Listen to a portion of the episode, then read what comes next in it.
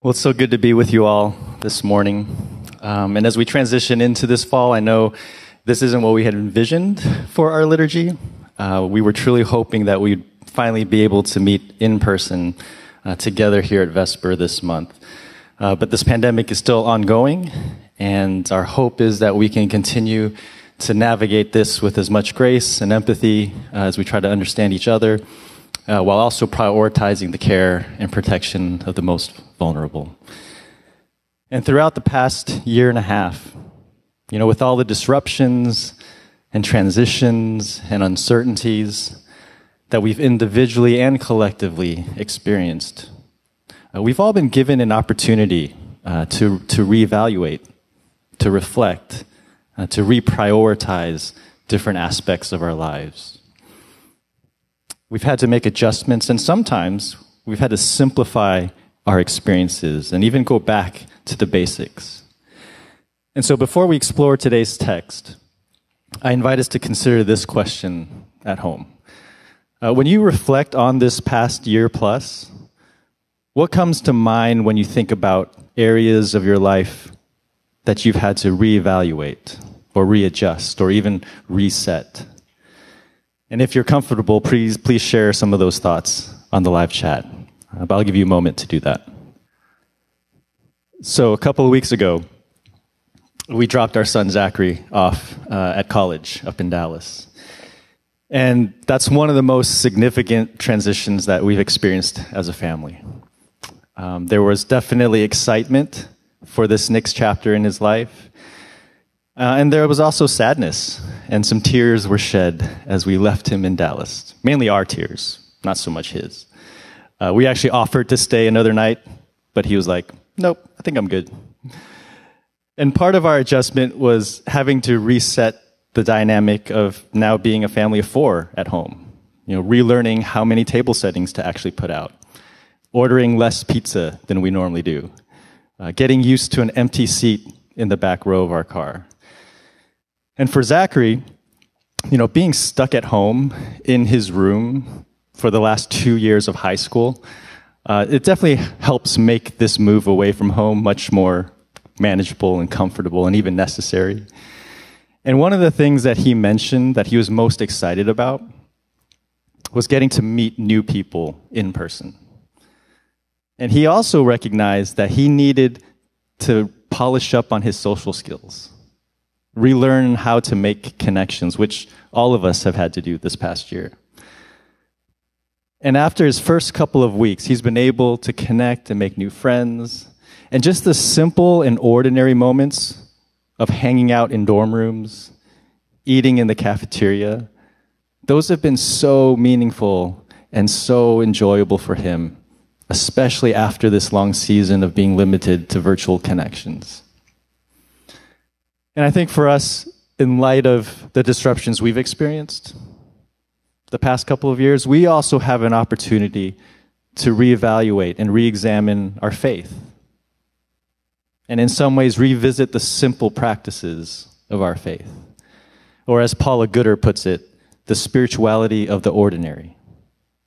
Relearning to engage and practice our faith in the ordinary ways that maybe we've neglected or missed or forgotten or even overlooked this past year.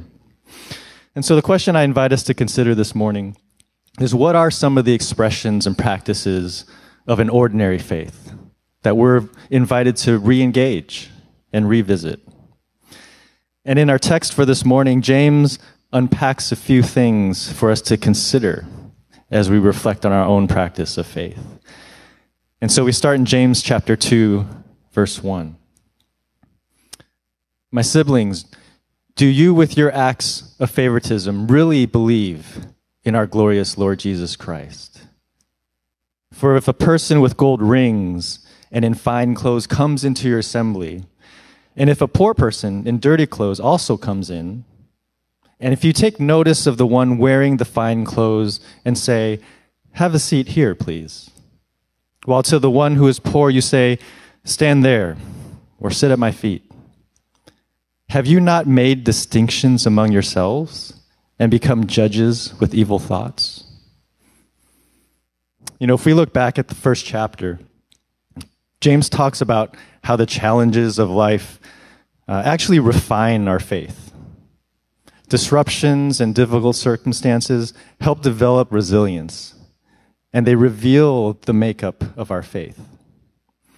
And he emphasizes the need to be active participants and not just observers who hear the teachings of Christ. And for James, faith is an active expression that is revealed in how you live and not what you know.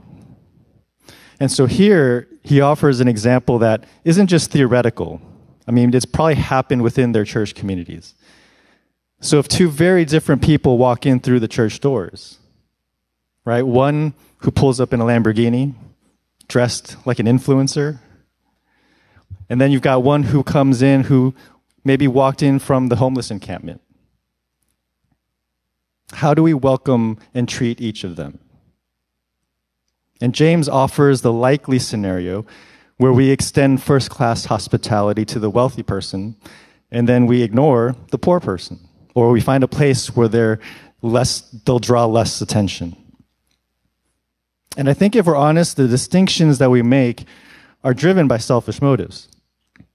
There's clearly something to gain based on who we welcome and who we show favor to. In our minds, a certain type of person will give us access to more resources, more recognition, more credibility, more connections. And what comes to mind for me as I reflect on this text, especially in this current season, is how James is actually calling out celebrity culture. Because as a society, we have a preference and desire to associate with those who have influence and power. We have a desire to be connected with those who might validate our status and our popularity. And sadly, the church is not immune to the vortex of celebrity culture.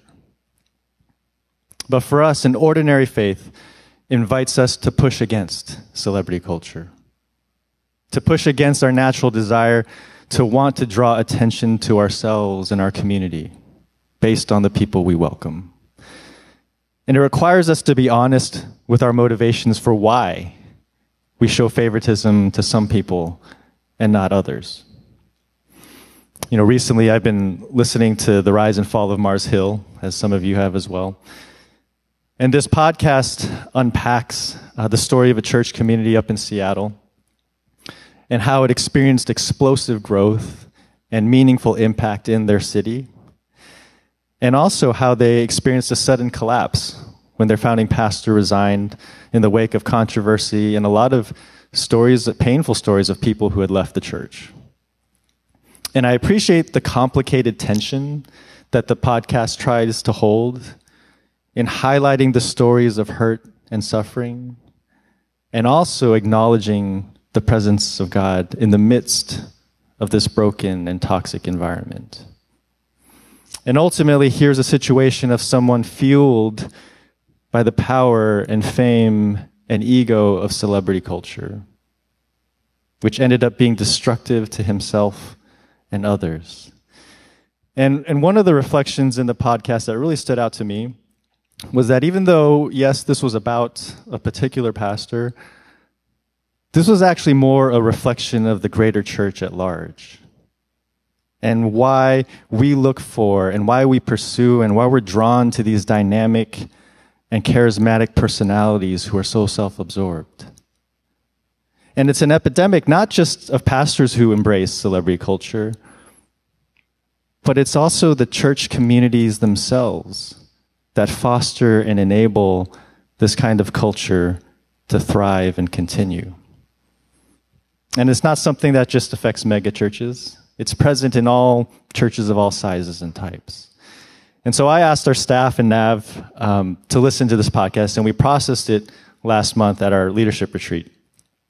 And it became an invitation for us to hold a mirror up to ourselves and to really ask ourselves what culture we've created and fostered here at Vox. Who are the people we're choosing to welcome? And what do people experience through our church and through our culture? And one of the common narratives and experiences um, that I've heard from many of you who've been with Vox for a while, or even for those who are observing from afar, is that Vox is a safe place, right? To come as you are in your faith journey, to bring questions and doubts, not feel like you have to have it all figured out. And at the same time, there's also a common experience that people feel a bit intimidated. They don't feel cool enough to belong to the community. And when I hear that, one, it makes me sad. It makes me a bit upset. But what does it say about our culture when people feel awkward or uncomfortable, that they might not fit certain personality or aesthetic checkboxes?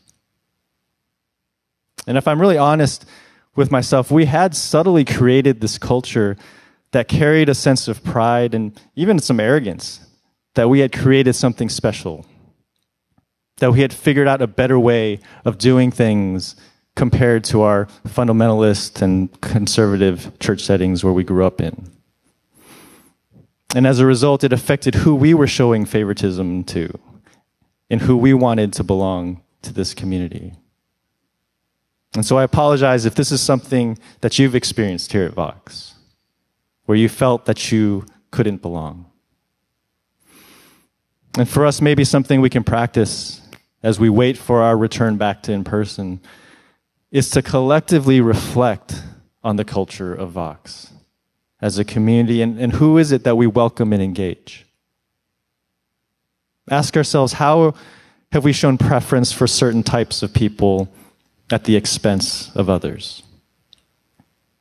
And how might we push against celebrity culture that cares more about ego and influence in certain social spheres?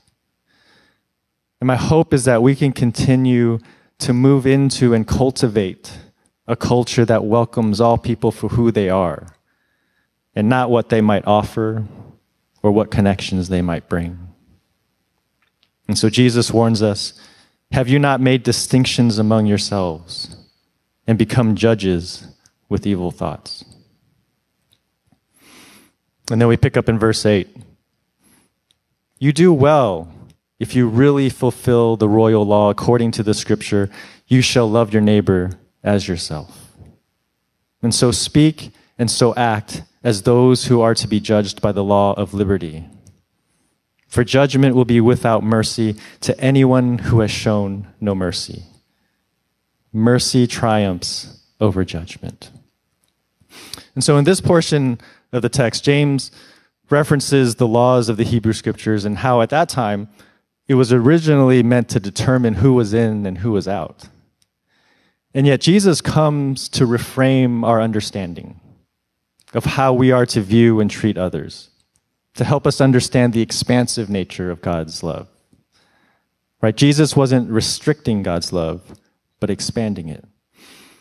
And so here James makes the same reference that Jesus does when he mentions that the royal law or the most important law is loving your neighbor as yourself. And what exactly does it look like to love your neighbor? Extending mercy. And in many ways, mercy is the antidote to favoritism that he mentions earlier. Because mercy withholds judgment of others. And so for us, an ordinary faith invites us to be grounded in mercy. Instead of taking a transactional approach to faith and to our relationships, what would it mean to be grounded in mercy? And I acknowledge that extending mercy is a very difficult thing to do especially when we've been hurt or wronged. But our ability to extend mercy to others is tied to our ability to receive mercy and recognize the mercy we've been given. You can only give what you have fully received. You know, Jesus once told the story of this servant who owed the king a ridiculous amount of money. I think it was like the equivalent of 150,000 years worth of wages, which essentially is billions of dollars. Which, to be honest, I don't know how you even get into that sort of debt. Maybe he was taking a loan to buy Apple, the entire company, and realized he didn't have money to pay back. I don't know. This is Jesus' story.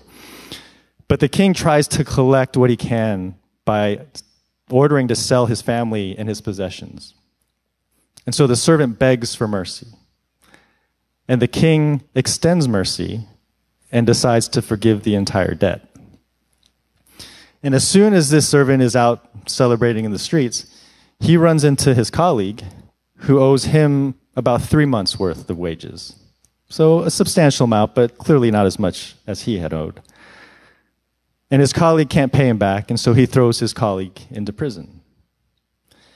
And so the question that we're left with, right, is why was this servant unable to extend mercy to his colleague when he had just received mercy himself? And perhaps the servant never fully recognized, maybe he never fully received the mercy he was given. Maybe it never became integrated to who he actually is, where he could extend that same mercy back out.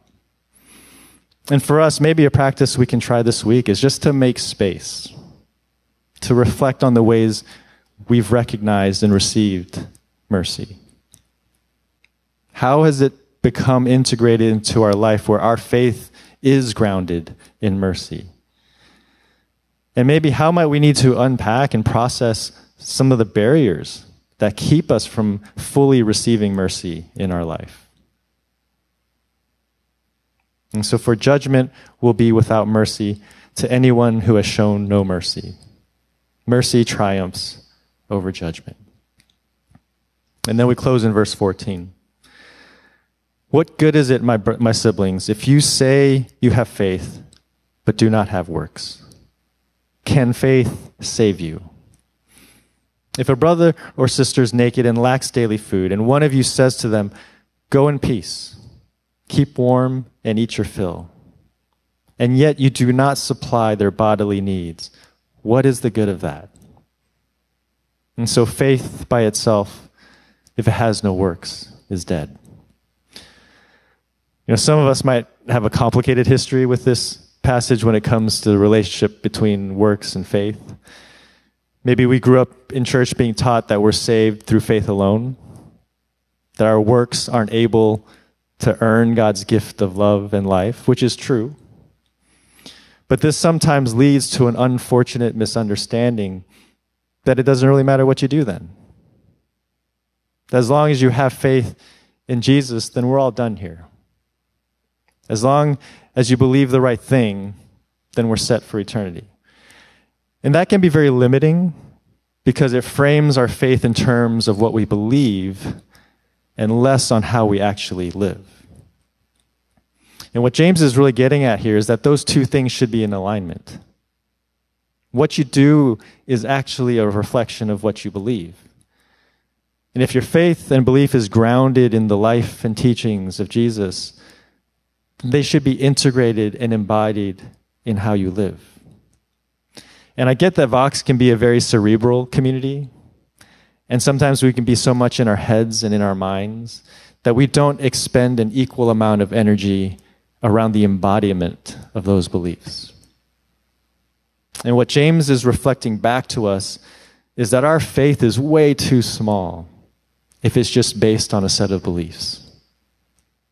If Jesus teaches us to care for the least of these, it's one thing to believe that teaching, but it authentically becomes faith when we actually do it. And for us, ordinary faith invites us to go beyond knowledge, to intentionally integrate and embody care for the other. And what I appreciate about James's invitation to move towards action and participation is that it comes after we've been invited to push against celebrity culture and remain grounded in mercy. You know, early on in our history, Vox started out in a season of being very action oriented. You know, we started Space 12. We looked to serve a neighborhood of need. We started intentional communities in East Austin homes. But if we're really honest, there was probably some selfish motives around recognition and status for what we were trying to do. And there was a lack of groundedness. And that's why, for many of us in this community, we experienced burnout in that season. And it was so restorative and healing when we shifted to a season of contemplation and to focus more on being and less on doing. We learned to simply be in order to receive God's love instead of working so hard to try and earn God's love.